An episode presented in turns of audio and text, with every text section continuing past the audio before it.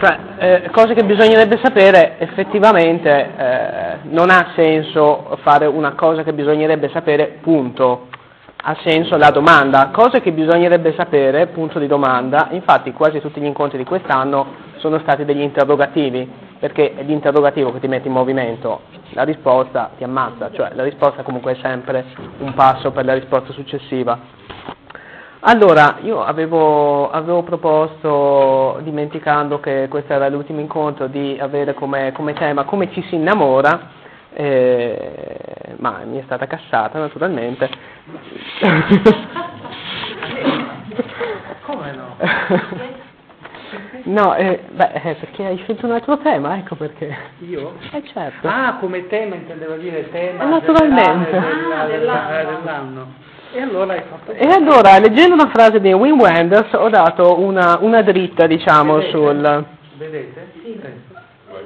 Ho dato una dritta sul, sul tema, e cioè leggo prima la frase e poi arriviamo alla, alla cosa che si, bisognerebbe sapere. La frase è la seguente. Il fatto è, ah, lui sta presentando una mostra fotografica che si aprirà a, a luglio alle scuderie del Quirinale e dice, a proposito delle sue fotografie, il fatto è che io credo che l'amore sia qualcosa che non si può fotografare, non può essere un soggetto, può stare solo nell'occhio, essere un atteggiamento dello sguardo. Per quanto riguarda la morte, la fotografia ne evoca immediatamente l'idea, perché ha a che fare col tempo, con la fine del tempo, con l'eternità.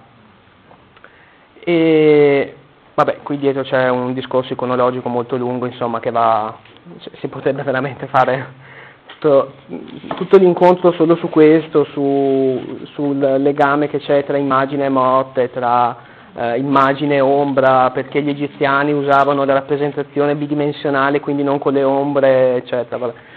Però a me quello che interessava è soprattutto la prima parte di, di, questa, di questa, affermazione, cioè il fatto che eh, l'amore eh, non è un soggetto, ma è un atteggiamento dello sguardo. Cioè non qualcosa appunto, torniamo, di, di fisso, di monolitico, di, di esistente a sé stante dalla realtà che c'è intorno, ma è un atteggiamento, è un dinamismo, è qualcosa che ci mette in relazione con il mondo. Per cui la mia domanda, come ci si innamora, si è trasformata in come si guarda. Non ho fatto grandi pensieri, diciamo, ho trovato un paio di testi che ho messo, come, come sono solito fare, a, a confronto e così, leggendoli, penso ci verranno fuori alcune osservazioni interessanti. Allora, il primo è di questo eh, Luca Berta, si intitola Imitazione della vita, il titolo è già preoccupante, scusate, vi faccio vedere anche la copertina che è ancora più preoccupante, però quando si fa il recensore purtroppo arrivano anche dei libri che non si vorrebbero leggere, forse è bene anche leggere cose che non si vorrebbero leggere, perché la copertina, la copertina è questa, un omino di spalle seduto davanti a uno schermo bianco cioè proprio l'immagine della passività per eccellenza. E, e il libro vorrebbe diciamo, proporsi in qualche modo appunto di eh, proiettare su questo schermo bianco un'imitazione della vita, quindi dandoci anche un'idea di letteratura, di chi è il lettore. Il lettore è quell'omino seduto, io la penso in un'altra maniera, ma questo è da vedere. Allora leggiamo questo piccolo branetto preso a casaccio fra i tanti possibili. La sequenza delle operazioni attuali del barbiere è questa. Passaggio del pettine, un pettine dai denti molto più fitti rispetto al precedente, seguito dalle dita dell'altra mano che stringono la ciocca tirandola verso l'alto. Secondo passaggio del pettine e corrispondente nuova stretta tra le dita, come per calibrare con più esattezza la lunghezza delle punte che sporgono in eccedenza tra indice e medio una sola sforbiciata, decisa e rapidissima, le taglia via. Le punte ricadono tra gli altri capelli o per terra o sul lenzuolo bianco tra le cosce di Renato.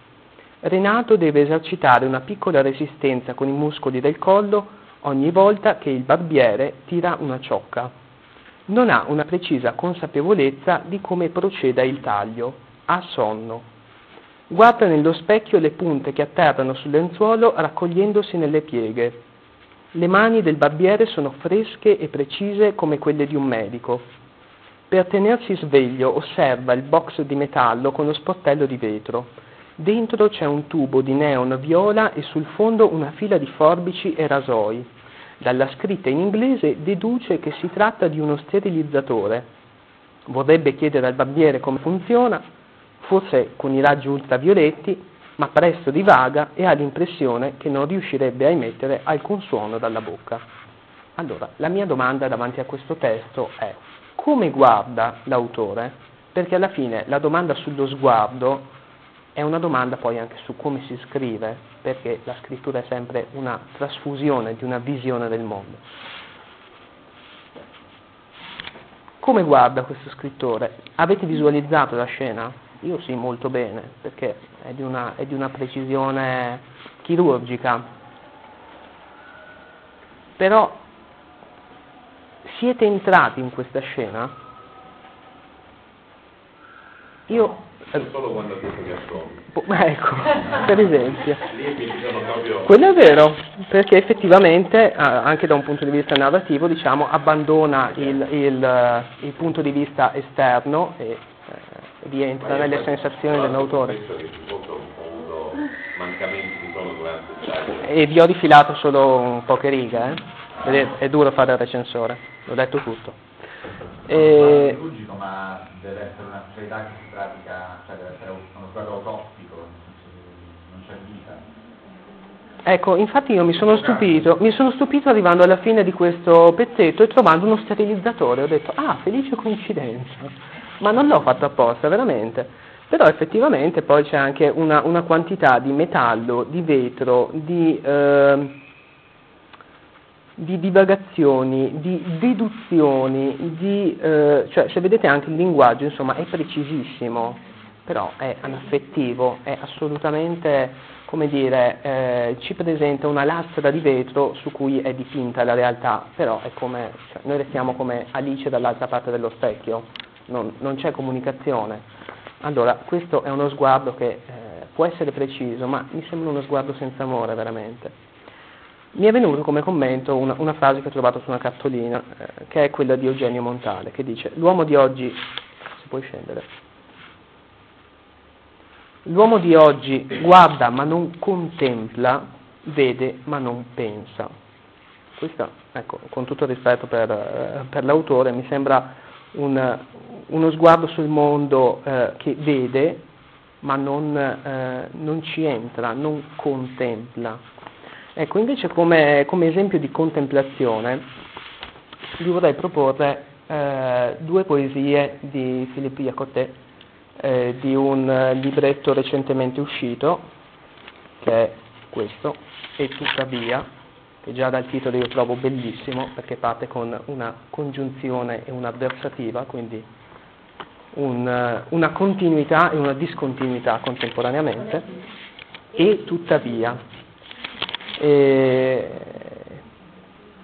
ecco, già guardandolo, tra parentesi, non sembra un, un, brano di poesia, effettivamente forse sono più eh, prose poetiche.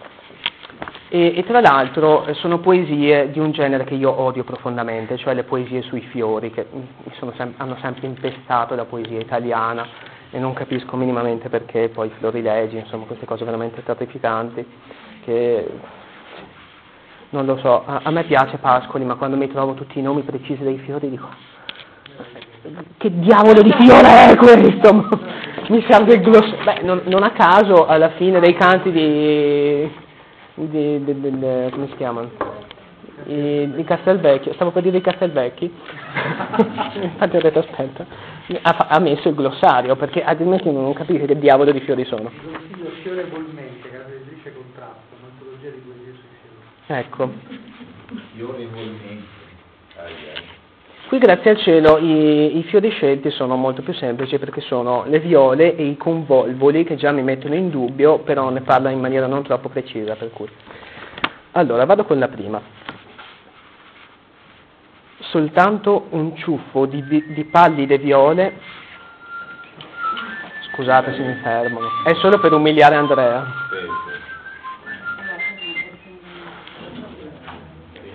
soltanto un ciuffo di pallide viole, un ciuffo di questi fiori deboli e quasi insulsi e un bambino che gioca nel prato. Quel giorno, in quel febbraio, non poi così distante eppure perso come tutti gli altri giorni della propria vita, che mai più sarà dato di afferrare, per un attimo breve devono avermi sgombrato la vista. Fiori tra i più insignificanti e più nascosti, infimi, al limite dell'insulsaggine nate dalla terra che le ultime nevi d'inverno hanno reso più molle. E come possono poi, se tanto fragili, anche solo apparire, sbucare dalla terra e stare ritte? Nella liturgia dell'anno più costante, un poco più eterna dell'altra, che d'altronde si va sfaldando, hanno il loro posto preciso come l'ora d'aria nella giornata dei reclusi. Per sentirle, bisogna spostare dell'ombra, essere usciti dagli incubi, aver sciolto le proprie bende. O non è forse la loro vista che in questo ci aiuta? Viole, frecce di tenera punta, incapaci di veleno. Cancellare tutti gli errori, i sotterfugi, tutte le forme di distruzione, per non conservare altro che queste lievi, queste fragili punte di freccia, scoccate da un angolo d'ombra a fine inverno. L'infimo che apre una via, che traccia una via, ma nulla di più. Quasi ben altro occorresse a me mai dato per passare di là. Vi siete fatti un'idea delle viole? Io non molto, però devo dire che questa poesia ha avuto per me lo stesso effetto dell'autore, cioè quello di sgombrare la vista. Cioè, mi ha dato veramente questa, uh, questa sensazione che qualcosa mi, mi, passasse sugli occhi, che qualcosa, come dire, eh, sì, non, non, mi desse un'immagine precisa delle viole, ma me le facesse, come dice appunto, sentire. Cioè di una, di una vista quindi che non è eh, ridotta a un obiettivo, a un obiettivo fotografico, ma eh, ci fa sentire la vita che c'è de- dentro queste viole e soprattutto ecco, quello che io ritengo come dire, fondamentale eh, come scarto tra la vista e la contemplazione è questo eh, riconoscimento, questo diciamo, incontro che eh, non solo eh, noi vediamo le viole, ma queste viole nel momento in cui dire, abbiamo una disponibilità a lasciarci venire incontro alla realtà, sono loro a liberarci la vista, a pulirci gli occhi. E, ehm, vabbè, poi il discorso sarebbe molto lungo, insomma. Se qualcuno vuole aggiungere qualcosa, tranquillamente, se no io passo alla seconda poesia e concludo. La differenza con il testo precedente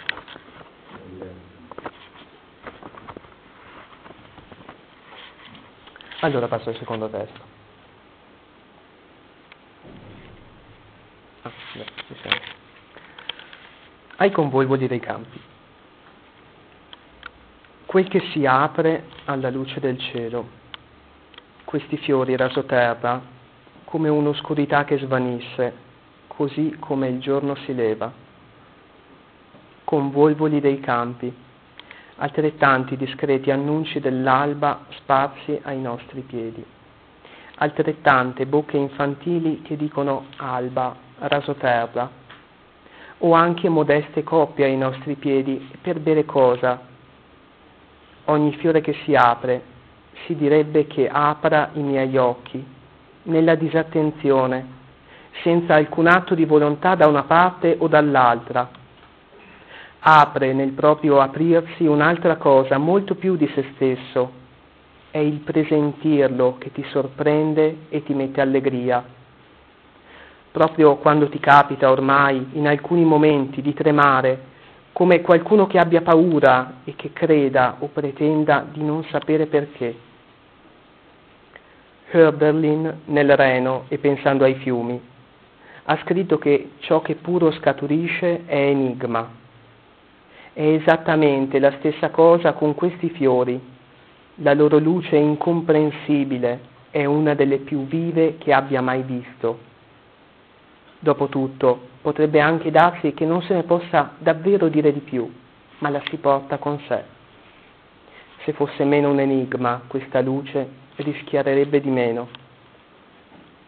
E se ci fosse un interiore dei fiori, grazie a cui ciò che per noi è interiore li raggiungesse, si unisse con loro, ti sfuggono quei fiori e così appunto ti fanno fuggire quelle migliaia di chiavi dei campi. Se ne potrebbe allora concludere che se si vede, dal momento che si vede, si vede più lontano del visibile, malgrado tutto, così attraverso le fragili brecce dei fiori. Ecco, questo diciamo è un testo che esplica ancora di più la visione che c'è già nel, nella precedente poesia, ma che soprattutto fa vedere come per lo sguardo contemplante, per, per lo sguardo dire, che trova un amore verso ciò che guarda, così ci, ci riallacciamo alla domanda originaria, la realtà ha un'interiorità, ecco c'è un interiore dei fiori che accoglie nostra, l'interiorità del nostro sguardo. E Ecco, trovo che sia veramente rivoluzionaria l'affermazione che arriva a fare Jacoté, cioè guardando i fiori più banali di questo mondo, arriva a dire si può forse concludere che dal momento che si vede, cioè guarda, proprio semplicemente perché abbiamo la vista, si può vedere più lontano del visibile. Ecco, in fin dei conti penso che sia questo eh, quello che, eh, dire, è, è lo sguardo che innamora, lo sguardo che fa andare eh, oltre ciò che vediamo semplicemente nell'altra persona, che ci fa cogliere quello che è veramente il, il mistero, sì, così, mh, mm, fontale, diciamo, riprendendo Herder lì. E qui concludo. Sì.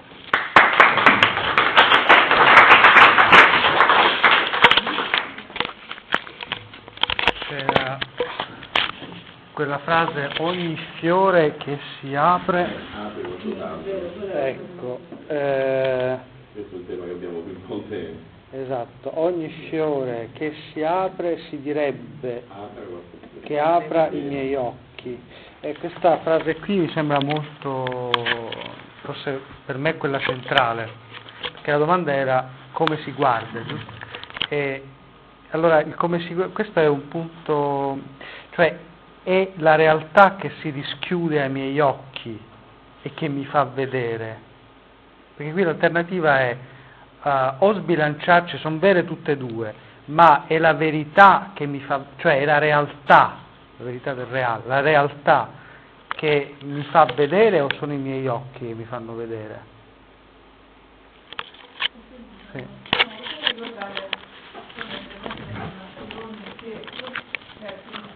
Dal libro di Giuliano che è Parole elevate nel e che è una sorta di... Ma io ho l'edizione teoria. Anch'io. Lo so. Io ho l'edizione fatta a mano da modo. Scherzo, no, e questo libretto che è un po' di, di saggistica, cioè vabbè, se vuoi dopo pure dirlo tu. Cioè c'era una parte che, che era molto bella all'inizio, cioè sono appunto saggi sullo scrivere, riflessioni, un po' come le fa lui in cui proprio c'entra benissimo questo discorso parlando di, mettendo a confronto Calvino e Lodoli, parlando dello sguardo analitico di Calvino, che sembra un po' di, senza necessariamente criticarlo, ma ponendolo un po' come ha fatto adesso Paolo eh, con il primo testo, questo di... Eh, che, che, era molto bello, insomma, lo, lo, dicevo solo per consigliarle, anzi è bene che l'abbia ripubblicato Fernandel perché un tempo non si trovava ed è da questo punto di vista fa un bellissimo approfondimento su questo discorso di uno sguardo che può essere soltanto analitico e quindi rifred- riprodurre la realtà nella sua freddezza, oggettività, quindi una realtà che forse non si dischiude in nessun modo e che però in quel modo viene raccontata rispetto a un Lodoli che ha uno sguardo invece molto più contemplativo, quindi osserva la realtà fino a che c'è qualcosa che gli si rivela.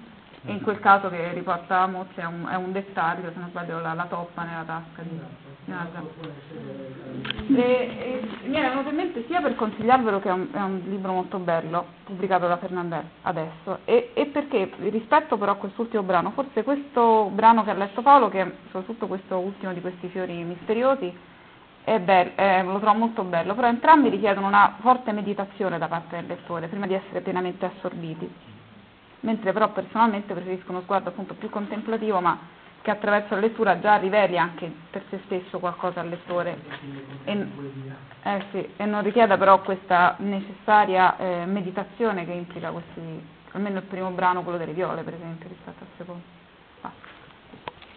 Mossi,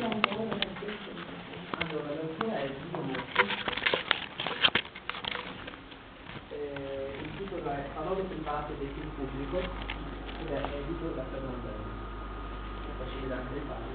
Grazie. Il titolo è Spalanca gli occhi e parla. Significativamente. Questo è quindi, il, secondo me, qui è il nodo, cioè è la realtà che richiama la vista o è la vista che indaga la realtà? Sono tutte e due vere, però eh, com, eh, cioè la, la, la, cambia completamente la visione del mondo, no? Perché la prima è, è, mh, è, e sono tutte e due complementari, però la prima è quella della meraviglia, cioè tu c'è qualcosa che dall'esterno ti, eh, come dire, eh, hai un contraccolpo, no? e quindi è l'esterno che ti, ti, fa appello e ti dischiude, ti fa aprire. No?